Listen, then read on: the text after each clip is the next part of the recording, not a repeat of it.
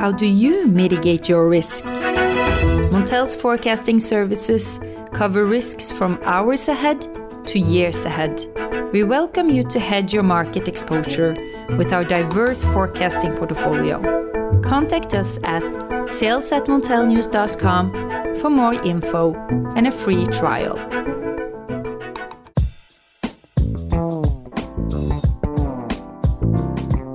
Hello, listeners, and welcome to the Montel Weekly Podcast. Bring energy matters in an informal setting. This week's pod takes a closer look at Italy and its decarbonisation plan. The country plans to fully exit coal by 2025, but how much of a role will gas play going forward in a country that uses as well as transits North African gas? Italy also has ambitious plans for hydrogen and for renewables growth. However, the expansion of green energy has often been painfully slow due to lengthy permitting processes and a lot of red tape. So, here to discuss these issues with me, Richard Sverrisson, is Matteo Mazzoni of Snam, Italy's gas transit operator. A warm welcome to you, Matteo. Thank you, Richard, and thanks for having me. We first met about 10 years ago, right, Matteo, when you were based in Bologna, l- uh, focusing on CO2, but now you're based in Milan and, and mainly focused on, on gas, isn't that right? Partly right. Yes, it's right. We it's been a long time. We've known each other, and I was at the very beginning of the emission trading scheme. Mm. And um, yeah, now I'm still looking at obviously everything connected to carbon and uh, the decarbonization process in Europe and around the globe, but uh, working more on the trying to work on the infrastructure angle. So working for uh, one of the uh, most important gas DSOs in the world, and uh, trying to to help Italy and the whole European Union to decarbonize and reach the the net zero target by 2050.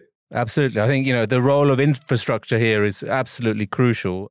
Can you tell us a little bit, first of all, um, Matteo, about the, the COVID situation in Milan uh, and in Italy more general? Is Are things sort of improving? Are things coming back to normal? It is likely, let's say, higher temperature and the and the effort that we we made over the past months is kind of breathing a new life all over the country.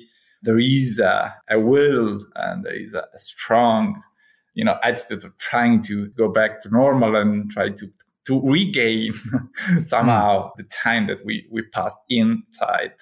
Luckily, the numbers when we look at the COVID cases are supportive. We hope that uh, even you know the the speeding up of the vaccine uh, will help to actually go back to some sort of normal life or something which is, uh, let's say, more open than, than the past few months. Absolutely, it'll be it'll be very nice to get back to some sort of level of normal life again. I think. But um, Matteo, let's let's talk a little bit about you know the the more general objectives that Italy has and its its plans for decarbonisation. So so what are the targets and are these realistic? So if we look at the pieces of legislation and and and, let's say policy proposals that uh, at the moment you know shape the national decarbonization strategy. What we have is the, is the national energy and climate plan, which was submitted in 2019, which sets targets for 2030. So we have 33% GHG reduction,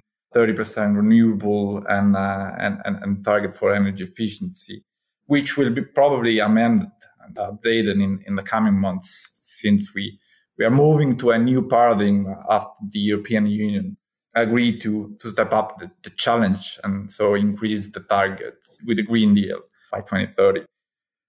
Alongside that, at the end of last year, the government sent to Brussels the long-term strategy, which is the, the first document that actually looks at 2050 and trying to envisage a pathway that would lead us to a net zero economy by then. And in that sense, uh, we have the first attempt that was done politically to to actually design some sort of you know process and even you know setting the first guidelines to actually show the way and try to let's say embark in a common process with with other European countries in trying to be net zero by 2050. Another important policy proposal that was published last year, and uh, we are now waiting for the for the final piece of legislation, is that the guidelines on the uh, national hydrogen strategy, uh, where the government set target of having up to 2% of final energy demand met by hydrogen by 2030 with target of having up to 5 gigawatts of electrolyzer capacity installed by 2030. That's projected in 2050 that target raises to up to 20% of final energy uses. Yeah, that's that's a 20%. Um, so that's quite ambitious there. Italy has already submitted an application for, for funds from the EU as part of the, the, the wider EU recovery fund. What does that envisage? Does there's there now suddenly potentially a lot more funding for hydrogen and for other projects in the country? Yes, hopefully. I mean that's the that's the plan now. It's um, obviously all the funding connected to the the recovery plan is linked to the to the active implementation of projects. So there is now the time, which is obviously the, the most challenging one, uh, which is the implementation of all measures and uh, and, and proposals that was uh, that were part of the document that was submitted to Brussels. But definitely, I think that the, the effort that was made by the government goes in the right direction. Sustainability and the, the energy transition are both a pillar of the of the recovery plan as they should be. And it meets all the criteria and also it sends the, the right message to private companies investors and, and the whole and whole society that that is where we should be focused on. No absolutely. I mean we recently reported on laws passed in italy for just trying to speed up some of the the permitting processes and to cut red tape i mean how how do you see this going forward will this result in quicker uptake or quicker expansion of of renewables, including hydrogen? I think that that's the effort the government is carrying out at the moment, I mean, is, is phasing. And then what, what they are trying to do is very important. There is a need to streamline the whole authorization process and, uh, you know, to, to, spur the uptake of new investments. And uh, as I said, the, the implementation part is always the tricky one because there are a lot of things that you know, can go wrong and can, you know, slow down the whole process.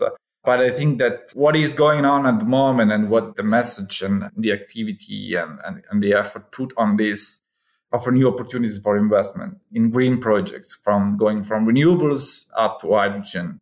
And as Snam, obviously we, we are taking an active role in this. We want to, to help the country to actually go on that direction to promote and support the development of the of the full value chain. So, for example, we have already started different projects on mobility, you know, the conversion of train to hydrogen or fueling stations.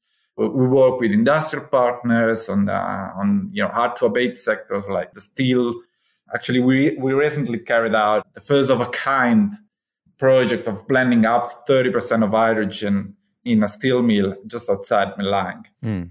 And obviously, we took part directly in, into some of the on the supply side. We were part of, you know, we partnered with De Nora, which is a supplier of uh, electrolytes for uh, electrolyzers, and we also jumped into a partnership with ITM, which is also manufacturing electrolyzers. And this is part of what we we think it's there should be a common effort, joint forces that, uh, you know, trying to overcome all the different barriers that at the moment green investments are facing. No, absolutely. Now, obviously, SNAM has a crucial role to play here in terms of the infrastructure. And is the infrastructure ready now, or is there going to be some way to go before it can be ready for an uptake uh, of of pure hydrogen? Will it need to maybe blend with natural gas as well? What What's the outlook here, Matteo? So what we, we carried out an assessment of our of our network in Italy, and um, the result was somehow very positive because up to seventy percent of our network is already mm. hydrogen ready. We're working on bringing that number to uh, 100% in the coming years.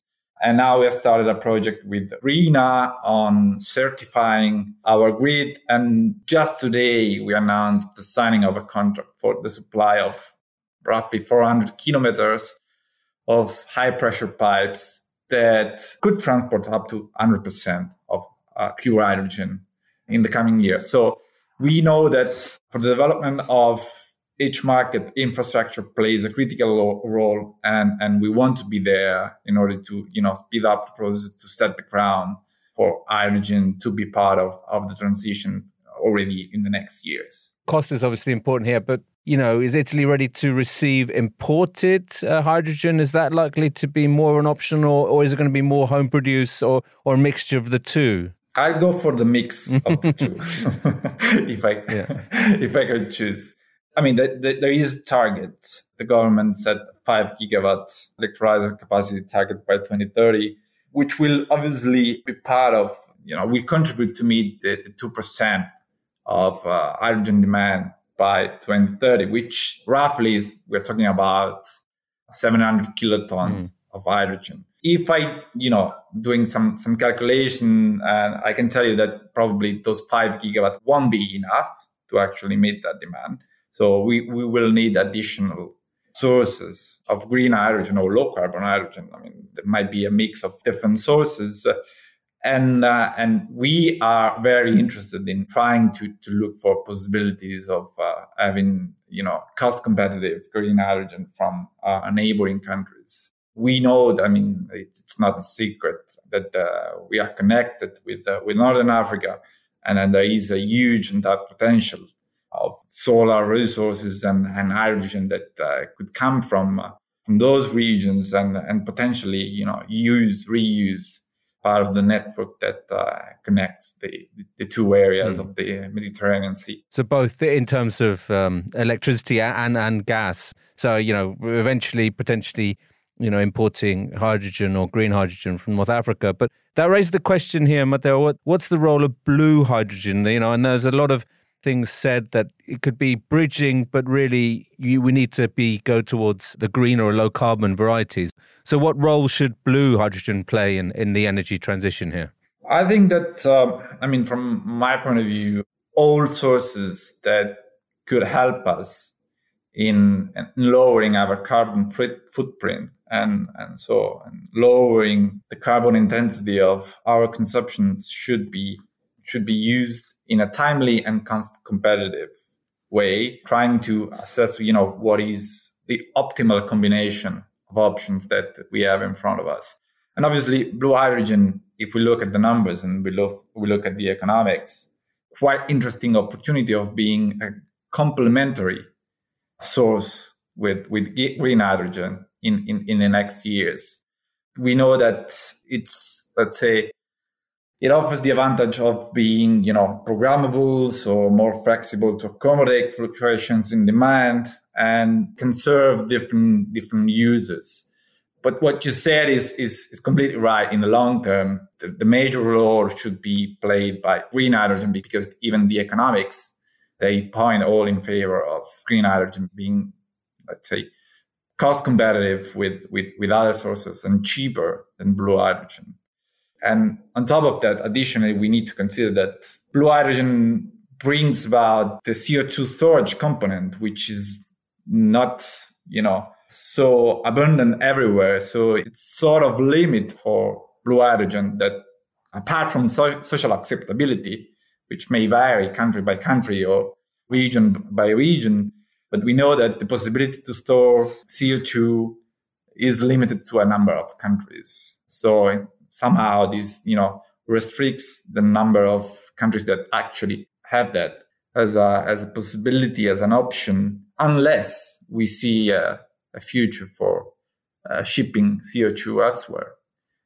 I mean, this is not unrealistic. Huh? it's, uh, it's a possibility. I mean, if we if we look at some projects that already are under development in Northern Europe, this is uh, this is far from being you know impossible but obviously it brings another cost in, into that. Yeah, it is very costly, isn't it? That's the problem, and and the social acceptability of it is is also even in the in Northern Europe is quite um, yeah, it's not always there. But uh, to stick with the, the discussion on on costs here, that, I mean, that's the crucial part here. And you mentioned the economics of, of green hydrogen that will be there. But how long do we have until it becomes, you know, cost effective? And, and what could be done to bring costs down? Are we talking, you know, bas- basically scaling up or are we talking, you know, some kind of subsidy situation or support in terms of carbon contracts for difference, or you know what what is needed to bring these costs down so it can really develop beyond this sort of embryonic and this planning stage to actually materialize?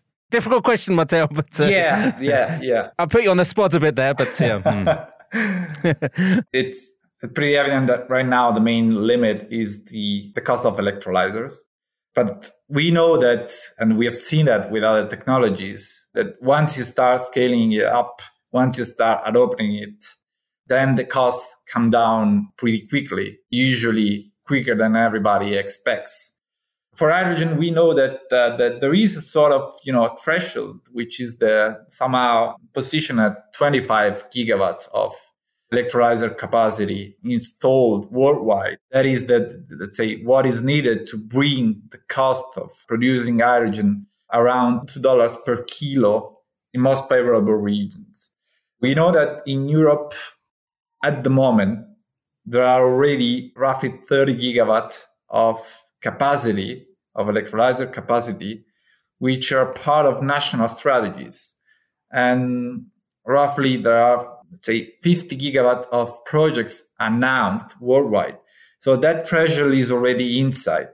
We know that we can we can actually approach and reach that two dollar per kilo, which is somehow the critical tipping point to, to, to actually make hydrogen competitive against you know, fossil alternatives.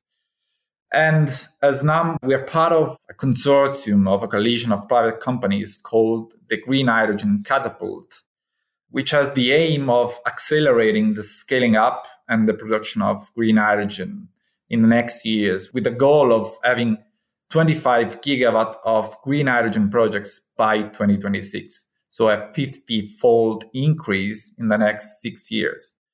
So this is doable. I think it's now there are other companies that, let's say, along the, the whole value chain from suppliers to, to, to consumers and looking at data and, and the renewable potential in Europe, I think we, according to, to the analysis that we carried out, we could approach the two euro per kilo by 2030 already in some part of Europe. And especially, you know, if I look at, at Italy, south of the country is like the right candidate to offer such opportunity.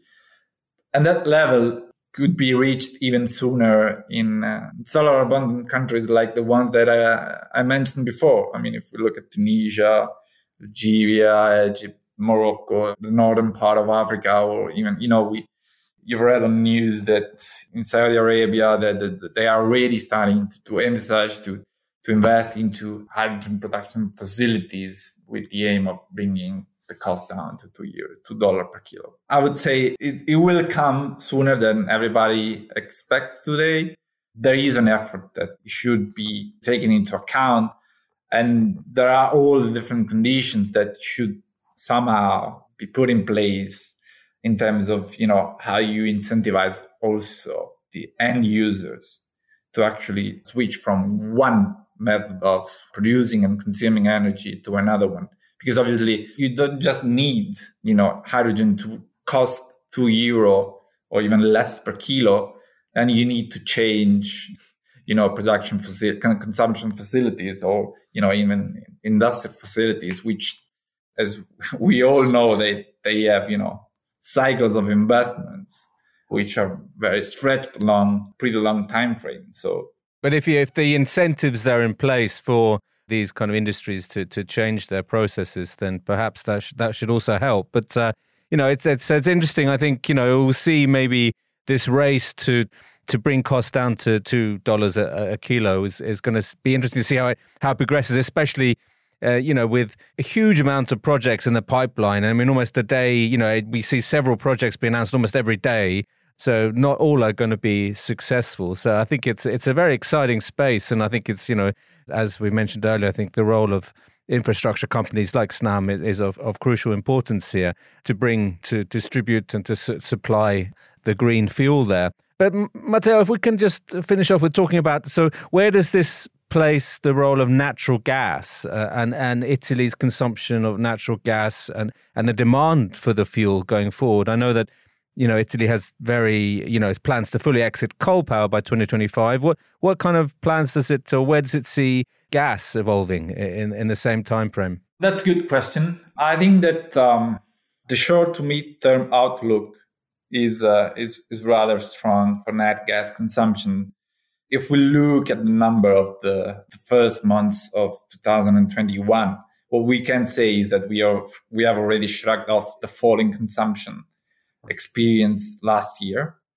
Demand from power gen is already back at you know uh, levels seen in 2019 and is projected to remain quite strong in the coming years thanks to the, the phasing out of uh, of coal and also to um, you know higher carbon prices, which are somehow levelizing the cost of power across Europe. So the spread, for example, the spread between power prices in Italy and, and continental Europe is narrowing right now. So there is a natural tendency to to, to favor local production, not always imported from uh, from neighboring countries. So this is uh, uh, rather supportive. If we look at other sectors like industries, the economic recovery is set to support uh, industrial production, hence gas consumption.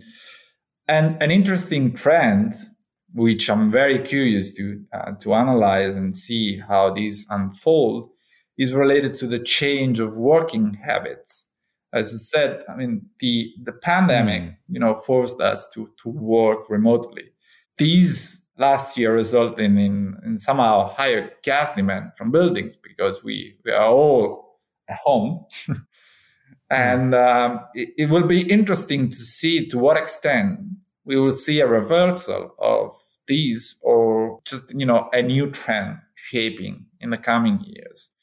And this is, let's say, it, this is kind of outlook, I would say, for, for, for the midterm. In the long run, as, as we were saying, we need to decarbonize consumption of all these sectors. Uh, there are different options on the table when we look at uh, you know gas consumption. Obviously, the first option is to replace it with green gas, so biomethane. We have a, a, a huge potential of biomethane production in Italy, which again, as as Snam, we we are fully committed to to help the country and help private operators to fully develop and connect all new facilities in order to, to transport biomethane on, on our grid. At the same time, we know that hydrogen will play a role. And in order to not just to reach every consumer and to make them pay the same price, we need the transport grid to, to do it, but also to connect with other countries. Because as you said, there is a connection with, with Northern Africa and there are connections with other countries we, we strongly believe that Italy can be an hub in that sense and facilitate the, the emergence of a, a European hydrogen market. Because obviously, you don't need just consumption, you need to create a market in order to, to, to make it possible and, and to, to lower the cost for everybody of accessing to the same source. Absolutely. Matteo, thank you very much for joining the Montel Weekly podcast. Good luck with all these very ambitious plans. And, uh, you know, I hope to be able to come out to Milan and uh, share a cup of coffee with you or something uh, before too long. So once again, thank you very much. Thanks to you for the invitation, and I look forward to that. So, listeners, you can now follow the podcast on our own Twitter account, aptly named the Montel Weekly Podcast. Please direct message any suggestions, questions, or you know, let us know if you if you think you have a good idea for a guest on the show. You can also send us an email to podcast at montelnews.com. Lastly, remember to keep up to date with all that's happening in energy markets on Montel News. You can subscribe on Apple Podcasts and Spotify or wherever you get your podcasts from. Thank you and goodbye.